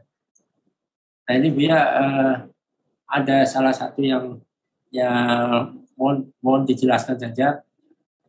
Dan eh, kalau tidak salah ada ada hadis atau dari ulama. Kalau kalau atau mungkin hadis ya saya lupa. Itu ya kalau kamu merasa putus asa pergilah ke kuburan bagaimana orang-orang itu di kuburan mereka ingin hidup lagi dan bertakwa nah ini ini mungkin hal yang yang mungkin bisa diberikan pencerahan ya teman-teman ini merasa bahwa hidup itu sebenarnya adalah anugerah anugerah terbesar orang itu ya hidup itu sebelum dia mati itu Bu ya. Itu saja pertanyaan saya. Terima kasih. Assalamualaikum warahmatullahi wabarakatuh. Waalaikumsalam warahmatullahi wabarakatuh. Terima kasih banyak Pak Aulia, Direktur Teknik Ernaf. Yang terakhir, Ibu Nurul, kami persilakan dari mana?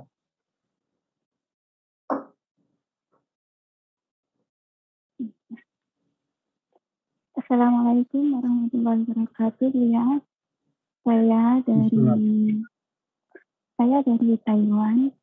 Uh, yang saya tanyakan ke kami itu dalam keluarga punya sifat yang uh, keras, uh, bahkan kurang kasih sayang, dan di keluarga kami itu uh, terpecah belah uh, masalah harta waris terutama juga sangat parah, tersaling menzolimi. Eh, bahkan saya di Taiwan tuh sudah tujuh tahun dan ke sana di keluarga saya itu tidak ada mahabbah kayak gitu. Ya itu juga gimana mengatasi seperti itu. Dan bahkan saya eh, memutuskan untuk pergi dari rumah tidak pulang ke rumah gitu.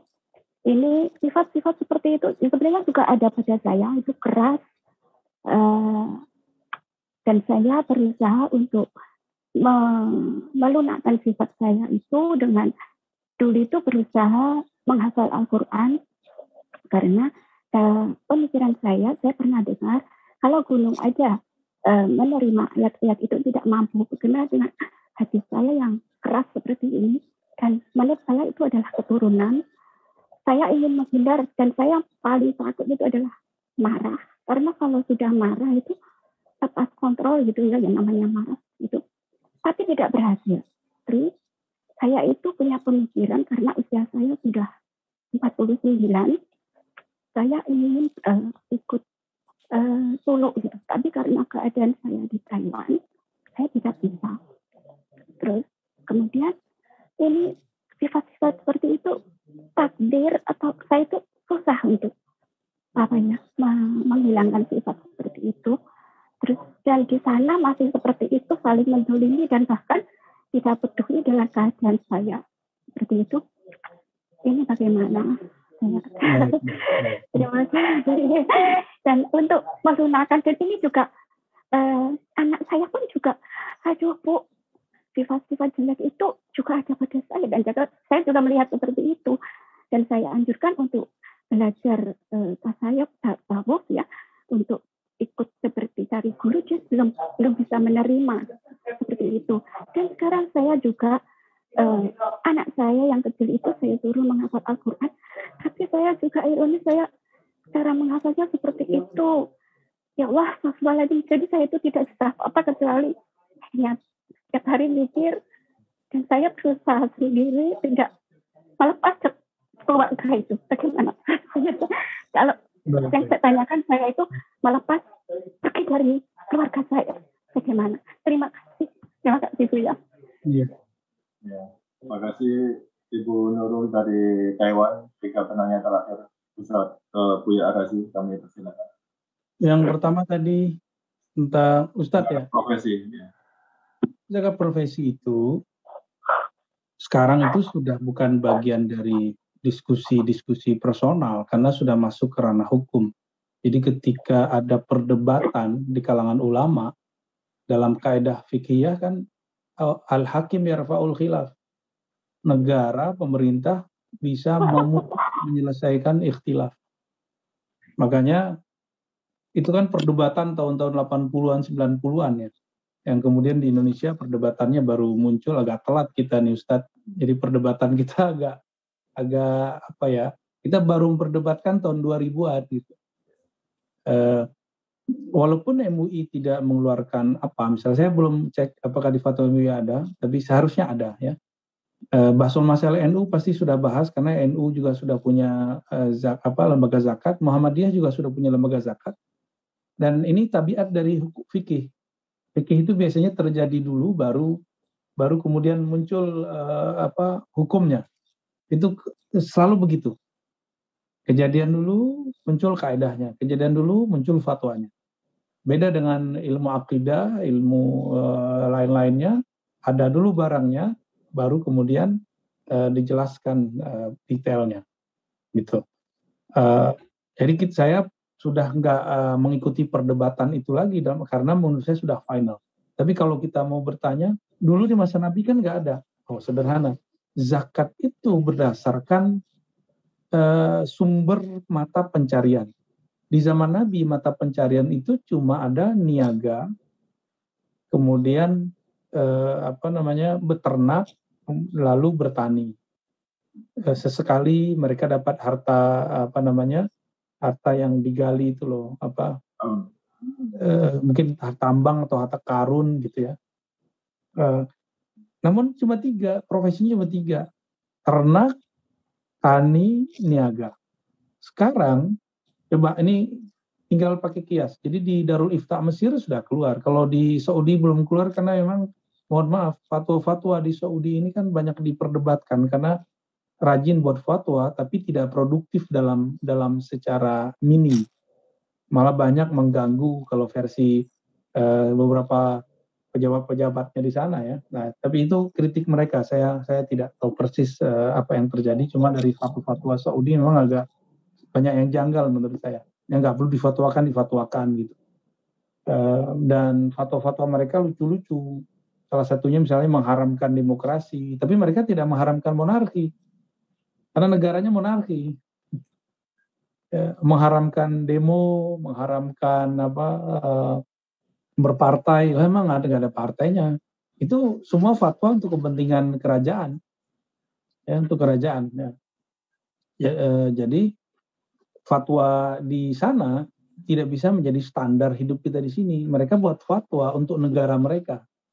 Ya, mungkin fatwa itu cocok untuk Saudi tapi tidak cocok untuk bahkan negara di sampingnya yaitu Mesir. Nah, coba dibandingkan nih, saya punya penghasilan tiap bulan dapat gaji. Sedangkan eh, petani cuma sekali tiga bulan, kalau dulu sekali enam bulan. Dan mereka wajib mengeluarkan bukan hanya dua setengah persen, tapi persen ini mungkin biar gampang deh saya buat ini aja buat teman-teman yang lain ya. Di zaman Nabi niaga ada zakat. Zakat itu dibagi dua aja, jiwa, harta. Jiwa zakat fitrah ya. E, kalau harta itu dibagi e, niaga, bisnis maksudnya zakat ini. Kemudian e, ternak, dan yang ketiga tani. Ini dulu, jadi mata pencarian yang menghasilkan harta itu niaga. Sekarang ini kan zaman uh, sebelum modern nih. Sebelum modern begini. Sekarang si harta ini justru ternak uh, kalau bukan partai besar nggak ada nggak ada hasilnya, nggak terlalu gede lah. Tani, ya kalau di Indonesia orang-orang punya sawah kecil-kecil ya. Tapi tetap uh, dengan nisab sekian wajib ngeluarin gitu. Beda kalau di di Eropa di di Arab sana itu orang punya kan gede-gede misalnya. Uh, si harta ini sekarang bisa lewat jalur lain. Apa? Saham ngantor ya kita ngantor nih macam-macam dan gajinya kalau ini kan ternak udah ada ukurannya. Itu umur, umur dari hewan. Niaga itu satu tahun. Tani itu panen. Coba panennya mungkin sekali enam bulan atau sekali tiga bulan ya. Tiga bulan sampai enam bulan. Coba kantoran, kalau saham, oh, kantoran ini saat per bulan, per satu bulan dan hasilnya lebih besar daripada orang berternak bertani. Nah, maka ada prinsip keadilan ini yang kemudian disebutkan oleh Syekh Yusuf Al-Qaradawi. Kalau mengikuti kias kepada petani, kan kenanya banyak, 5 sampai 10 persen. Ternyata di agama sebelum kita juga ada sepersepuluh. Tapi ulama kita ngambil, ngambilnya bukan yang lima, ngambilnya yang versi niaga. Karena uh, orang kantoran saham ini mirip dengan orang berniaga. Eh, dia bekerja lebih banyak eh, apa aktivitas dia eh, peran manusianya lebih banyak daripada peran Allahnya. Secara secara kasat mata ya. Kalau pertanian kan jelas Allah yang ngurus tuh. Allah yang menumbuhkan langsung. Kalau perniagaan dua setengah persen prinsip keadilannya dibandingkan dengan orang beternak dan bertani secara angkanya diambil dari uh, kias uh, orang berniaga.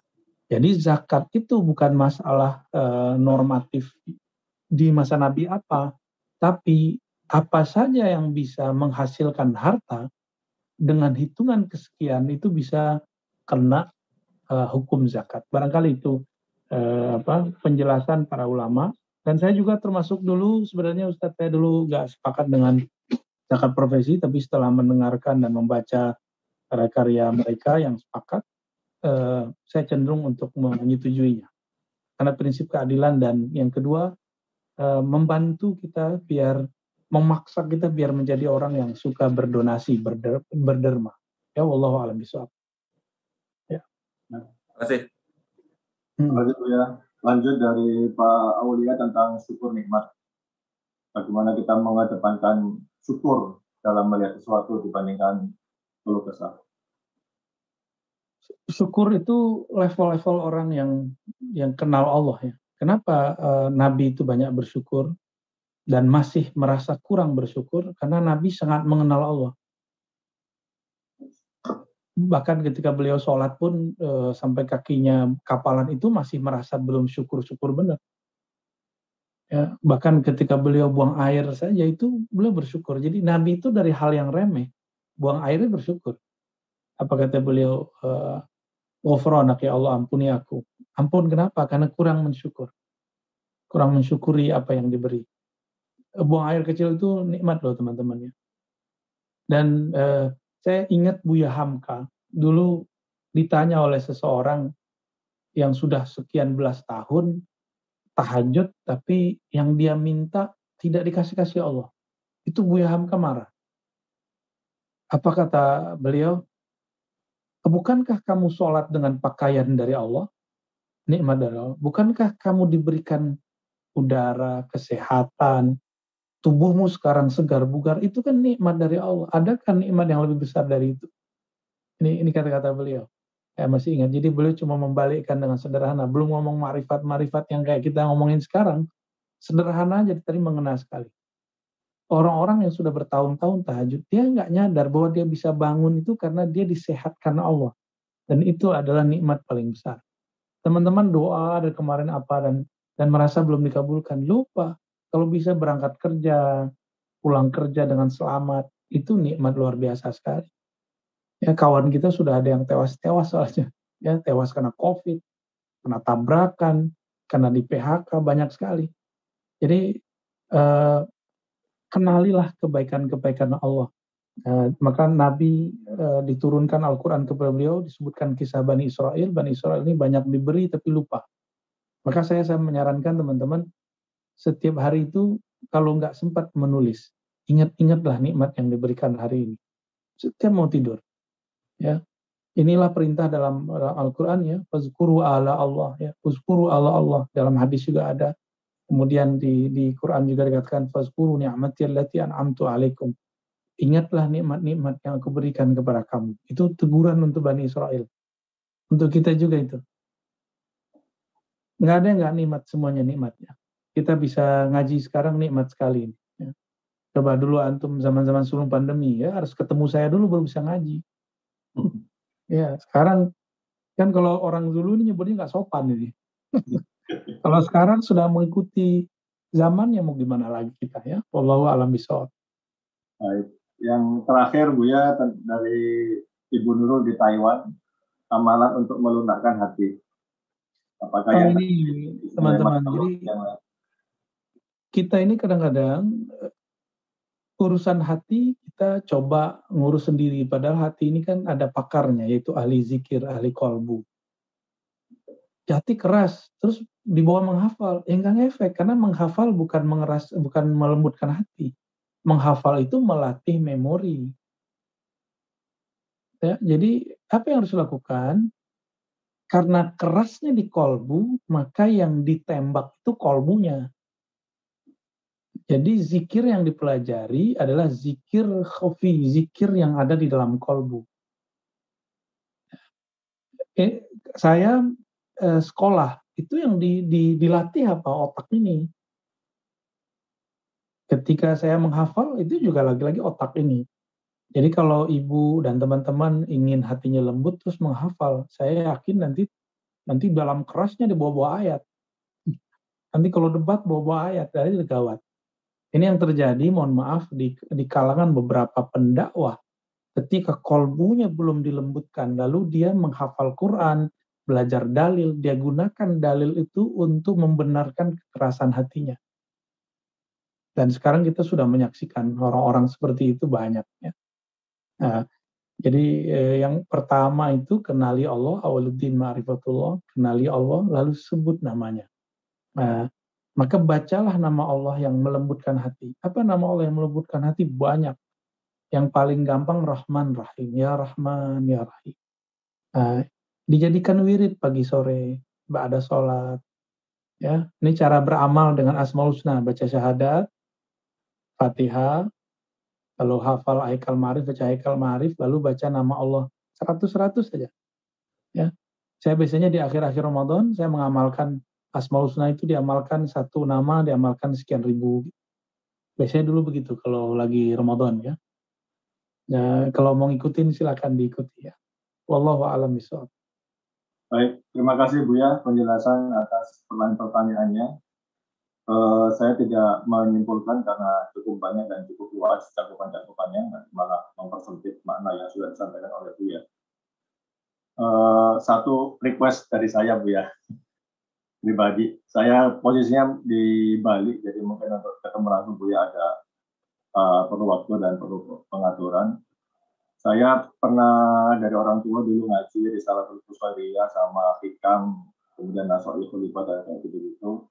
Hmm. Kemudian ada amalan juga dan prinsip-prinsip yang diberikan ke saya. Mungkin nanti kalau Buya berkenan, saya izin minta nomor handphone Buya melalui adminnya Richard Nuroni Untuk saya mohon bisa konsultasi. Ya, insya Allah. Baik. Ya. Terima kasih Buya.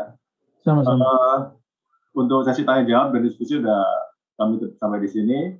Nanti akan ditutup doa oleh Buya dan saya kembalikan ke Mas Ruby. Mas Ruby silakan. Assalamualaikum warahmatullahi wabarakatuh. Assalamualaikum.